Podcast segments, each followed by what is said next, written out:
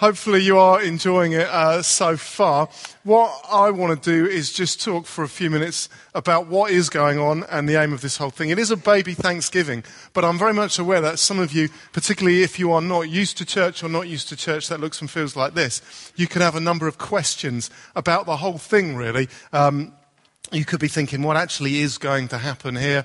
You could be looking around, looking for various, I was going to say implements, but that's slightly not the right word, but items that are often used in kind of baby christenings or things like that, and you're wondering if we're going to do something like that. You may be just thinking, why are we doing this anyway? Is it some sort of, is it a religious ritual that we need to go through? Is it a form of spiritual kind of insurance or vaccination? You know, just in case anything bad ever happens to these kids, let's make sure we get God involved in some shape or form.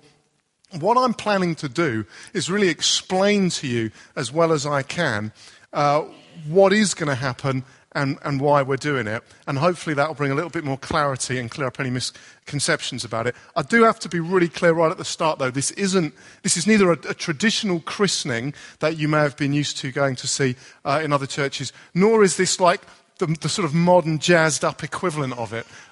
We haven't just said, christenings are traditional. We haven't got any stonework or pews, but let's kind of make it look and feel a little bit different. This is something very, very different to that, really. We're not initiating anybody into a religion this morning.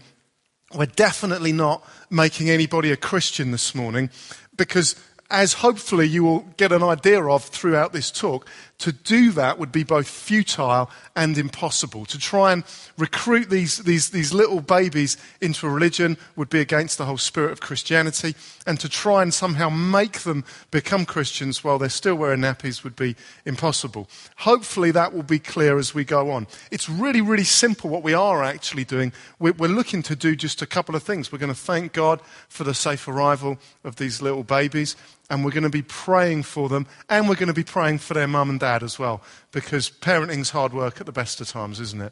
And at the worst of times, it feels like you want to put your head under the pillow and never come out again.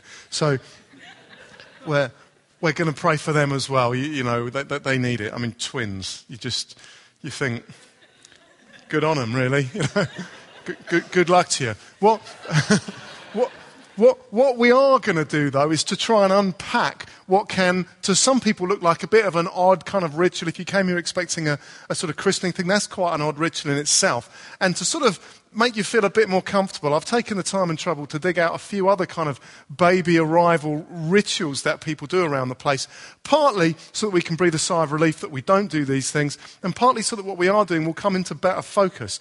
I'll start with a fairly tame one, if I may, from Japan. In Japan, there's a ceremony that some people go through with childbirth now, whereby the umbilical cord is considered very, very important. So that is kept after the birth and dried out, and it's placed in a special box called a Heso box. I don't know if I've pronounced that correctly. The chances are against it. And it's kept for a lifetime of the person involved. So I'm guessing that there's this weird thing that probably in Japan, lots of people have got a drawer somewhere, like we've maybe got like a little hand print or a footprint of the baby, where you pull out a little box, open it up, there it is. Like some sort of dried out snake that's been kind of following you around through life. In Bulgaria, there's a different custom, but perhaps one that you can escape from a bit sooner. It's traditional in Bulgaria, when you meet a newborn baby, to pretend to spit in its face, and then you say to it, and I quote, "May the chickens poo on you." So we're not doing that this morning. That's quite clear. There's in Spain, there's the El Colacho sort of festival, where all the newborn babies are laid out on a mattress that's laid in the street, and a man dressed as the devil repeatedly jumps over them. And Wikipedia helpfully tells us this is one of the most dangerous festivals there is in the world. However, for me, it pales into insignificance with danger compared to the next thing that I dug up. And I had to do some digging to check, is this really true? And it really is true. There's a video you can find, should you have a strong stomach, to verify that what I'm about to tell you is true. There's a place in India called Karnataka, And the ceremony here to welcome newborn babies in is they take them up onto the top of the temple. The roof is about 15 meters high.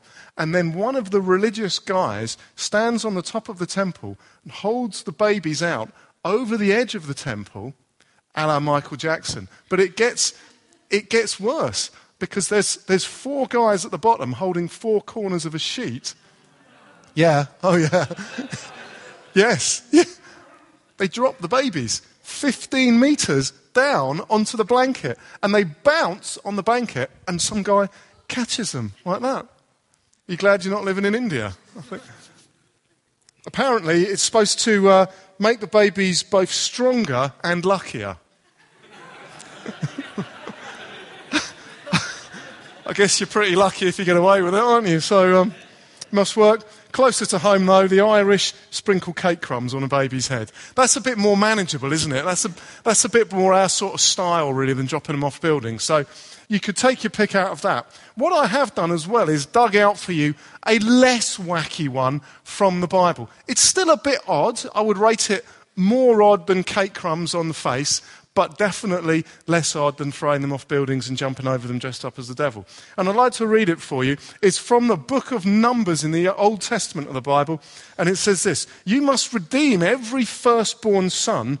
When they are a month old, you must redeem them at the redemption price set at 5 shekels of silver." This is a slightly odd custom that's basically saying the first time you have a son, you have to pay for it.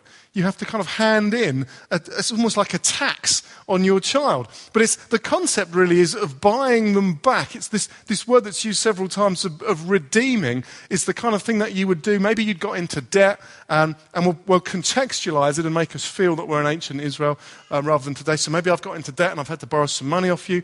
But because you want to make sure you get your money back, I lend you something. I lend you a sheep, or I lend you a pot or something else of value. And then when I finally got the money to pay you back, I want to redeem my sheep or my pot back. So I give you the money and you give me my pot back or my sheep back, and everybody's happy. Sometimes in less happy circumstances, you would actually redeem people back. There was this quite unpleasant system where if you were in debt, sometimes people would effectively sell a family member as a slave until they could pay it back, and then they would redeem them back by paying the money back. And so we've got this slightly curious situation where a newborn baby arrives, and a month later, you have to kind of redeem them back. You have to buy them back with some cash, which is very, very strange, because it does seem like a tax on children. It seems like something that George Osborne hasn't thought up yet, and we'll have to obviously make sure he's not listening to cook up any more ideas. But it was genuinely this thing we have to buy them back for 5 shekels of silver. Now, I've taken the trouble to find some modern Israeli currency. This is 5 new shekels. This isn't the same thing. Actually, it's not really. That one's a 5 pence piece, because I only had 4 new Israeli shekels. Do you know how much that's worth? Have a guess. 20p, all of it, or one of them? Just guess one. He's saying one, 20p, very good guess. They're about, it's not set up, as you can tell. It's about 17p, so if this was a real new Israeli shekel rather than a 5 pence piece, I've got about 85 pence worth, which seems cheap, doesn't it, if you're putting a tax on kids. However, it's largely irrelevant. I just did that because I found those in a drawer at home. The reality is the shekels of silver that they're talking about would be somewhat more valuable, particularly if you remember that this was written to a kind of peasant culture. And the kind of best estimate of how much it's going to cost is about a week's wages, about a week's food money for our whole family. So it's quite a big deal that you've got to pay this 5 shekels, or 4 shekels and 5 pence. If I was doing it today. So this 5 shekels is a big amount of money that you're having to kind of hand over when your child is born. And I mean, just to clarify as well, we're not doing that today. I haven't brought this along so that you can hand it over in a ceremonial way. Neither am I expecting you to hand over a week's wages. What we're doing rather is looking at this odd, slightly wacky custom from the Old Testament, because it's a useful reminder of a couple of things that at this point, when there are new little babies around, is really, really helpful. Because it is a really, really, really important stage of life. There are certain kind of life markers, key events that happen that you want to remember and take some time to kind of focus on. And I obviously think having a baby is one of them. The first thing that I think this is worth reminding us, that the 5 shekels reminds us that children are from God. And I'm going to clarify that in a moment if a few of you find that a strange statement. I think we have a slightly unusual culture. People talk about a culture of expectation or a culture of rights or a culture of entitlement whereby we kind of expect everything to go smoothly for us and work itself out smoothly. And often this can come over with children as well, that there's a kind of feeling that that's just what happens and there's some kids and they'll arrive and that's what I want and that'll make my life sort of pan out in this way. And what this 5 shekels thing partly does is remind us that actually, no, we can't bank on anything in life, including children. And it reminds us that even though we completely understand the biological processes involved, children are given by God. God himself gives life. The Bible tells us that. But not in a kind of a weird sort of anti-science way. We're not some sort of odd church here thinking, we don't believe any of that science stuff. Those scientists, they're all making it up. It's God who gives the babies. Science, we've never heard of it. No. Christians have never really believed that. Christians always believe through the normal biological processes, God allows people to have children. But it reminds us that they're not something that we've just kind of achieved or done for ourselves. It's not like, well, I've got a couple of kids, very well done. I'm pleased with that. It's telling us that actually God gives life. It means it's one of the values that our culture has assimilated from Christianity without realizing it. It was Christianity with its teachings. Actually, God gives every single human life that allows us to place on people this sense of value and worth, an intrinsic valuableness about people rather than what can they do for me or what's the economic output I can generate from them. It tells us that people themselves mean something and matter. And it was Christianity that brought that into our culture. If you do a survey of most of the history of the world, going back as far as we can into civilizations, you'll find that by and large this wasn't an accepted view. There was this kind of sense that other people, I can use them for my own ends, particularly in kind of the great empires of the past, and people really didn't matter.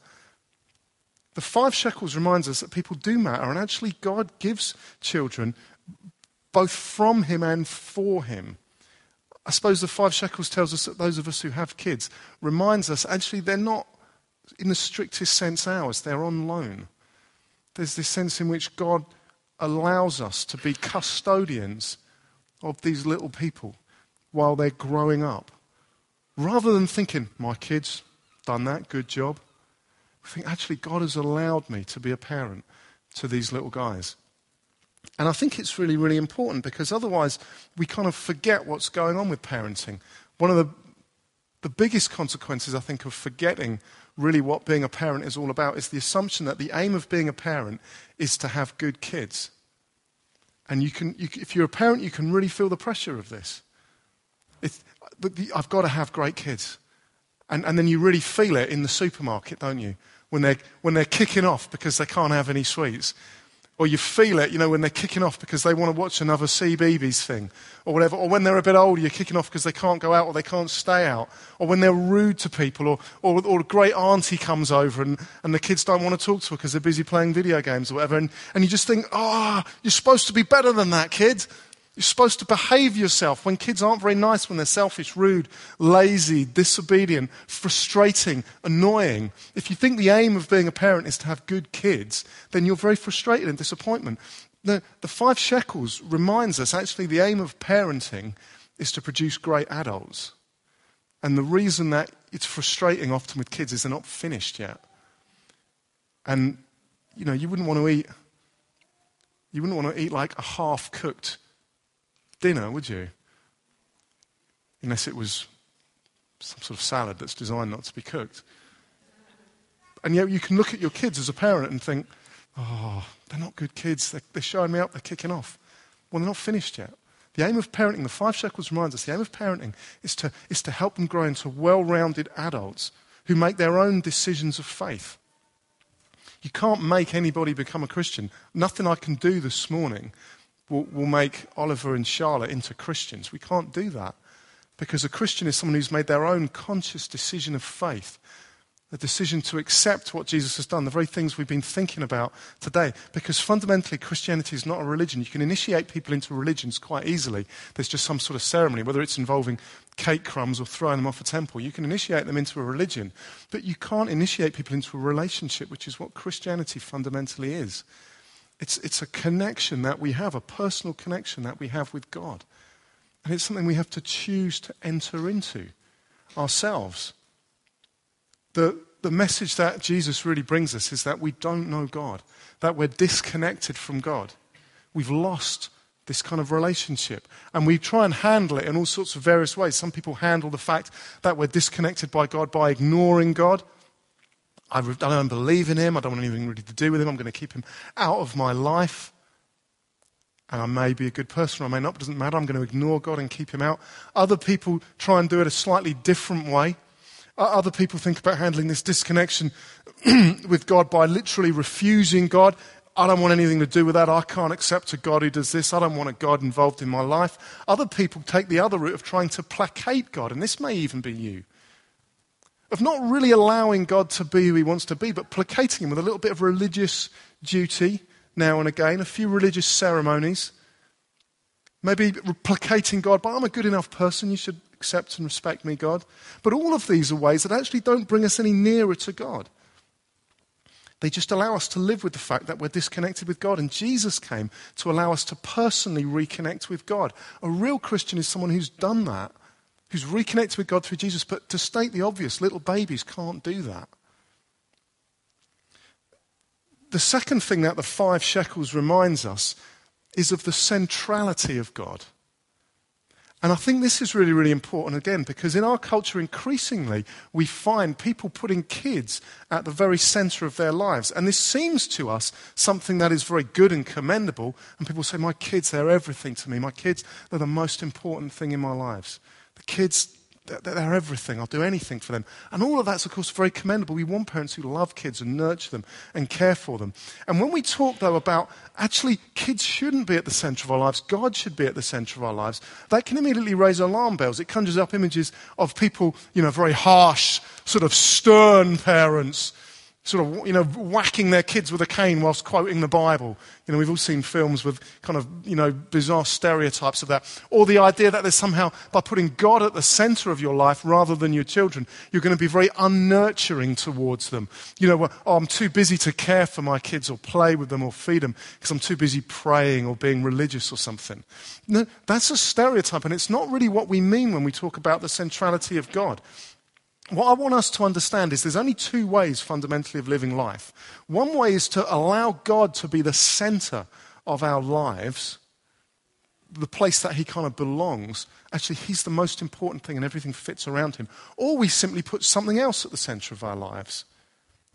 Often very, very good things. So people put their children at the center of their lives. Or you might not articulate it this way, but that's the kind of the bottom line. Or you put a relationship in the center of your life, whether it's a spouse, or a romantic engagement with someone else, or whether it's a friendship, or whether it's a kind of a connection with someone else, or you put work, or you put success, or you put how you look, or you put your health at the center of your life, or you put achievement at the center of your life.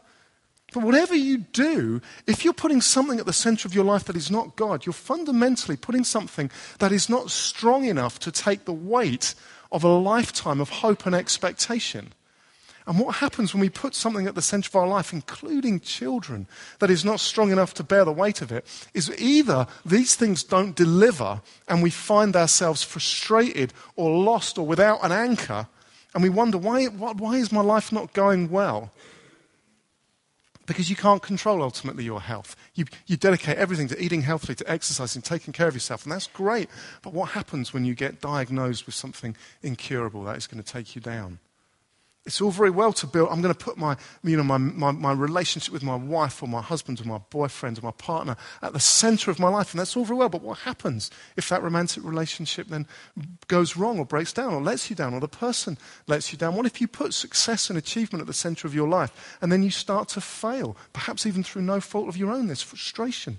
There's a lack of balance and peace about it. But even more worrying, what happens when you put something at the center of your life and then you focus on it so much that you place a weight on it that it can't bear. So you put your kids at the center of your life. My kids are everything to me. And actually what you start to do is oppress them and squash them and put a weight on them that they can't bear, which is why you find it so difficult when they show you up, and it's why you find it so frustrating when they don't behave, and it's why you find it so devastating when they grow older and go and leave and start living their own life, and they don't phone you as often as you'd like, and they're not dropping round. And why?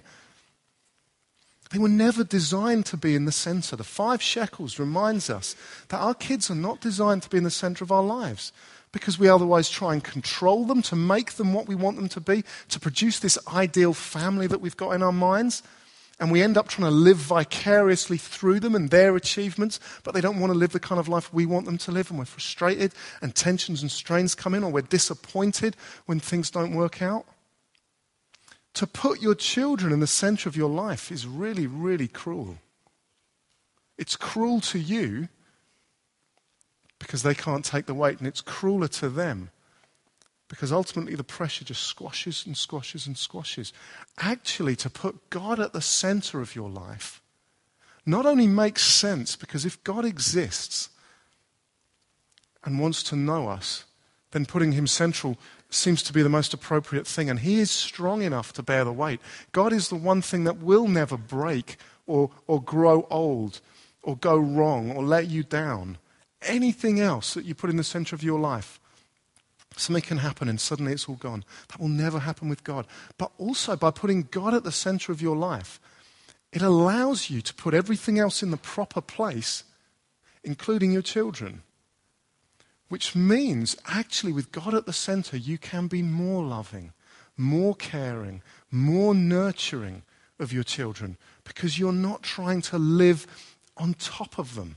You're not trying to use them as a foundation for your life. Because you've got this connection with God, it frees you and frees your children to be themselves.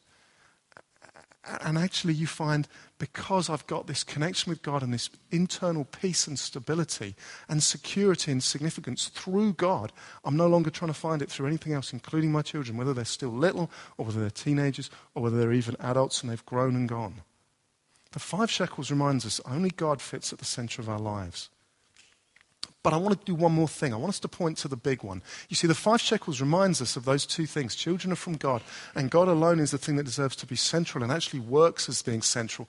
But the 5 shekels points to something bigger and greater than even the transaction that we've looked at. Jesus came to talk to us about God wanting to be a loving father towards us, a warm, affectionate, caring, present father.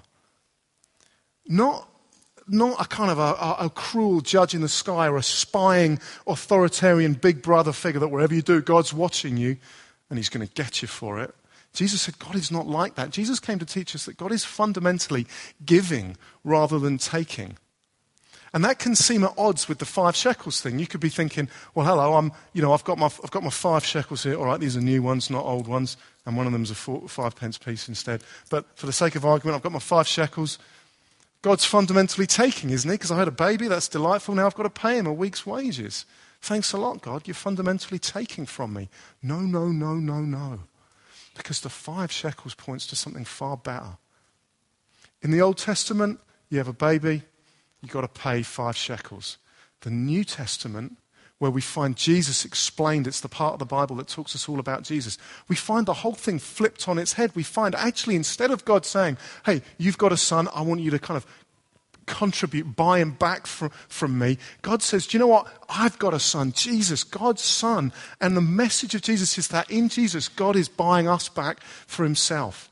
Not just with 5 little coins that you could mistake as, 5 pence pieces. One of them is a 5 pence piece, just for the sake of honesty here.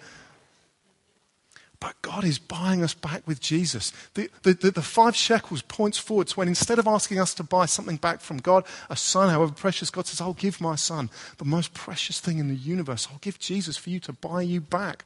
The message of Jesus is that he came to be the 5 shekels for us. The message of Jesus is that he came to live a life He was God come to earth. He lived a life in our place. He died a death on the cross. Jesus' death wasn't just a miscarriage of justice. It was him buying us back. It was him giving his life so that all the stuff that we've put at the center of our lives that have disconnected us from God can be taken out the way and God can be central. Jesus died on the cross so that people like you and me can reconnect, not so we can have a religion. Nobody really wants a religion. But it's a relationship with God. It's a connection with God that Jesus came to bring. And then he rose from the dead. Extraordinary as that may seem, there is a wealth of historical evidence we could look at if we had time going into it. The message of Jesus is that he buys us back. In Jesus, God gave his son to bring people like you and me back to him. And a Christian is someone who has accepted that Jesus has paid this cost for us. Himself. That Jesus is the ultimate 5 shekels for us. And a Christian is someone who in doing that moves God into the center of their life and moves the other things out. Doesn't throw them away. It's not that we don't care about our kids or about our friends or our marriage or our work or our health, but it's we no longer look to build our life significance on those things, but we look to build our life significance on God being central. Paul and Kat have done that. They're Christians. That's what it means that they're Christians. But Oliver and Charlotte can't do that. They're too small. They're little babies. A baby can't respond in that way. So clearly we can't be initiating them into anything today. Clearly we can't be making them Christians today. We've got to wait and see how they're going to personally choose to respond to Jesus themselves at some point when they're older. All we're doing, as I said at the start, is we're going to thank God for them. We're going to pray for them. We're going to pray for Paul and Kat and see what life brings to them. But before we do pray, I just want to ask one slightly cheeky question. And I'm going to particularly ask it to those of you who are here to see the kind of the baby Thanksgiving thing. And it's slightly cheeky in that it's like, it's not about me. I came to support Paul and Kat. I came to see these little babies. I thought there might be some cake afterwards. There is cake afterwards. You're not wrong. But I want to ask you a cheeky question. What about you? What's in the center of your life? What have you put in the center? Is it relationships? Is it achievements? Is it success? Is it health? Is it career? Is it a leisure activity? What have you put in the center? And I want to ask you, is it strong enough to take the weight of a whole lifetime? Is that thing going to be, whatever it is, however good, is that going to be able to give you security and significance for your whole life? Or are you putting too much weight on something that can't bear it, particularly if you've put your children in the center? And I guess I want to say to you, we're not doing 5 shekels today. We're just going to pray. We're not doing a wacky ceremony or a ritual. But I would urge you to take seriously the claims of Jesus. Rather than dismiss it as sprinkling some cake crumbs with a pint of Guinness or throwing babies off a roof or jumping over them dressed as a devil or spitting and talking about chicken poo. Because Christianity is not just a philosophy or an ideal or a set of beliefs. Christianity claims to be self-consciously based on real historical events. It doesn't say, here's a nice moral way of living. It says, do you know why should I put God central? Because 2,000 years ago, there really was a person called Jesus who really was God come down, who really did die, who really did rise from the dead to reconnect us and change everything. And the brilliant thing about that is you can investigate it. You can just debate a philosophy. You can explore a religion, but you can look for evidence and investigate Christianity. And I would urge you not to just think of it as El Calacho with a Christianized gloss or baby spitting in chicken poo with a sort of religious undertone, but actually to investigate for yourself and see what you find. Slightly cheeky, I know you didn't come here for that, but I'd feel wrong if I left you without that little question to sit in your mind.